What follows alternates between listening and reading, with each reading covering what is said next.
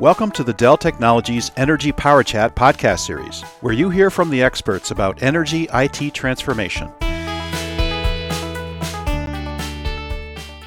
Hello, everyone. Bruce Hall here, and welcome to another Dell Technologies Energy Power Chat.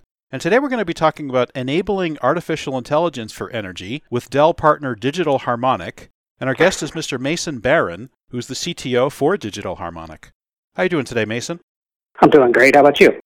Very well, and thanks for being on the podcast. Could we start with a little bit of your background, please? My degrees are in electrical engineering, and after college, I spent 14 years at the Johns Hopkins Applied Physics Lab and spent the last 10 of those years and then four years at Alliance Science Technology building and leading software development rapid prototyping teams to go solve some of the most complex problems we could find. We ended up setting the state of the art in several key areas of remote sensing, especially from aircraft. My personal expertise is spread across image, video, and signal processing, more specifically on detection, tracking, fusion, like multi-sensor fusion, and machine learning. And that made Digital Harmonic too good a fit and opportunity to pass up when I joined just over a year ago. Well, that sounds great, and thanks for that background. I wanted to play off a little bit of that background in imagery and video that you have and ask you about the role of imagery and video in the energy industry.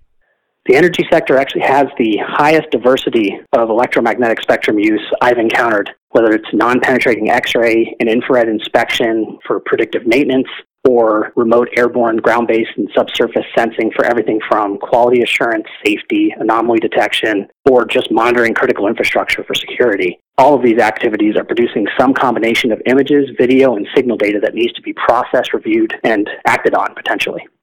Mason, that's interesting. It sounds like there's a lot of data being generated of different forms, and we all know about subsurface seismic analysis and video analysis and the things you mentioned. What are the challenges of processing these potentially large sets of data? Oh, there are so many. I'll try and pick a few that drive the engineering and purchasing decisions.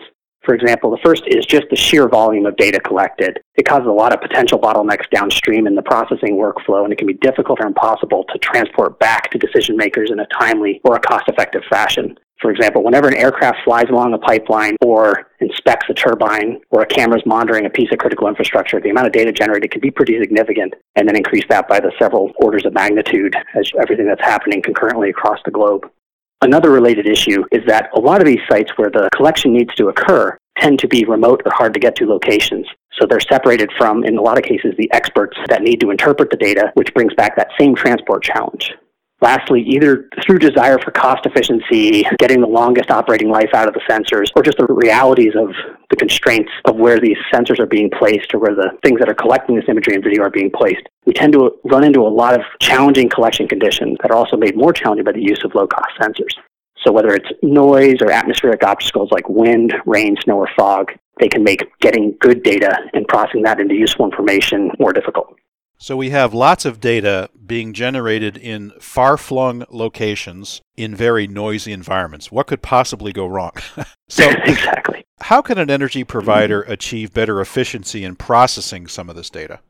Cleaning the data, and by that I mean removing as much error, noise, maximizing the information extraction of that imagery and video as far upstream as possible, will take a lot of pressure off the rest of the downstream chain and it makes it easier to pre-process, transport, and help users make earlier decisions on the data if you can do that upstream and faster.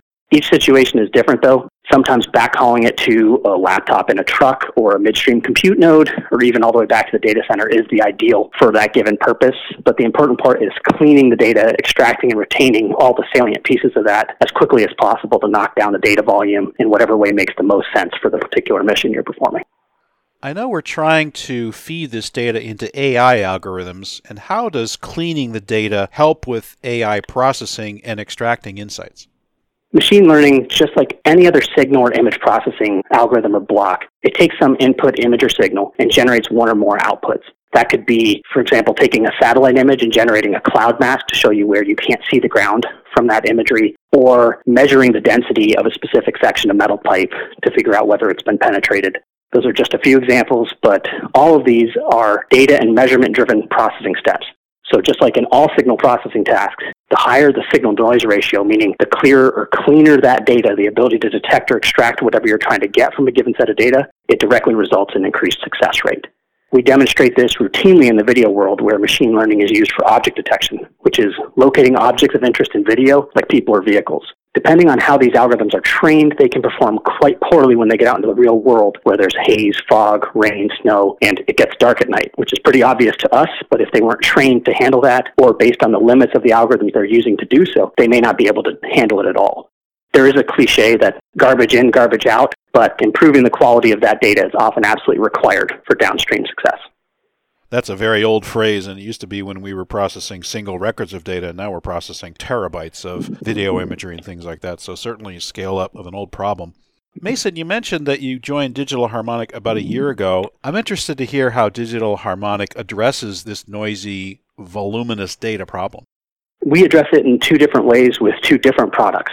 The first is Pure Pixel, which is software that runs on NVIDIA GPUs and acts as a bump in the wire for imagery, video, and streaming video processing to remove atmospheric artifacts like wind, rain, snow, haze, as well as sharpening, correcting focus problems that often happen, especially with cheaper or IoT sensors or smaller cameras. You can have a lot of issues with the collection itself, and we correct all of those out, but we do so extremely quickly. For example, our processing of 1080p or HD streams happens in under 30 milliseconds, complete door to door on a video stream. The second product we have is Keyframe, which is a unique software library that increases video stream quality while significantly reducing bandwidth. It runs on the client side or as a matched server client pair and can be integrated into desktop, browser, TV, smartphone, laptop based video viewing platforms. Well, thanks for that overview of Pure Pixel and Keyframe, Mason. I'd like to have you take us under the hood of these products, if you don't mind. Can you take us deeper into how Pure Pixel works? So it's just software. It runs on Windows and Linux. It really tries to fit into any given architecture infrastructure that's already there. And it's built to process imagery, whether that be single or batches video or streaming video in real time with very low latency. It combines seven patented algorithms with TED trade secret algorithms and a very unique control system that automatically senses, understands what's going wrong in the video, what type of video it's looking at, and corrects that on the fly without any human interaction. What types of imagery does Pure Pixel process? For example, does it process infrared? Pure Pixel processes everything from electro-optical or visible light imagery all the way through the infrared bands, as well as it has shown great success processing X-ray as well as millimeter wave imagery. But our information extraction techniques and our algorithms are pretty agnostic to the band of imagery that's being collected. Now, can you take us under the hood of Keyframe and tell us how that works?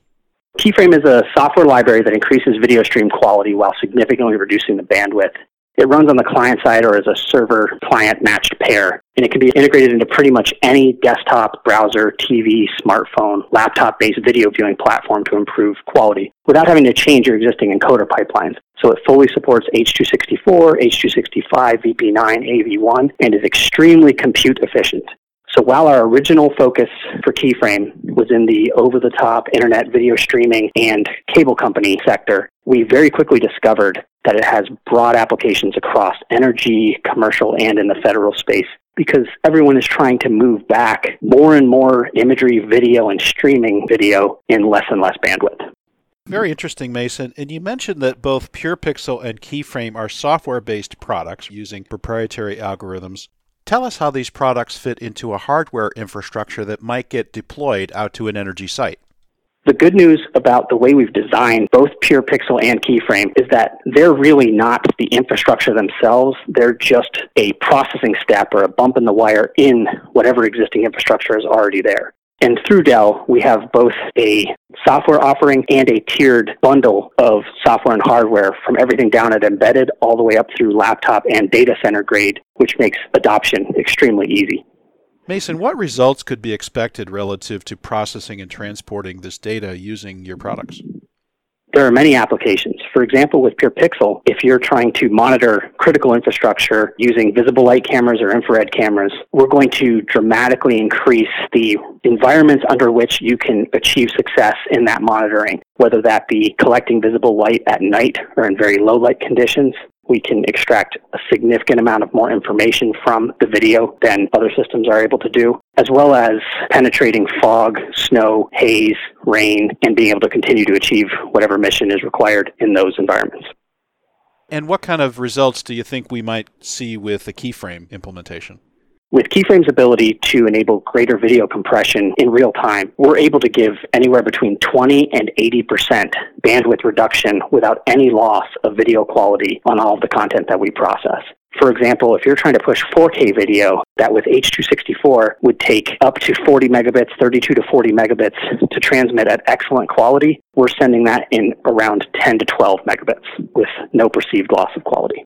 You mentioned earlier how your software fits into a GPU enabled server, for example, with Dell and NVIDIA. Can you take us a little deeper into your relationship with Dell and NVIDIA? The PurePixel software is built for the NVIDIA CUDA platform and their phenomenal GPUs.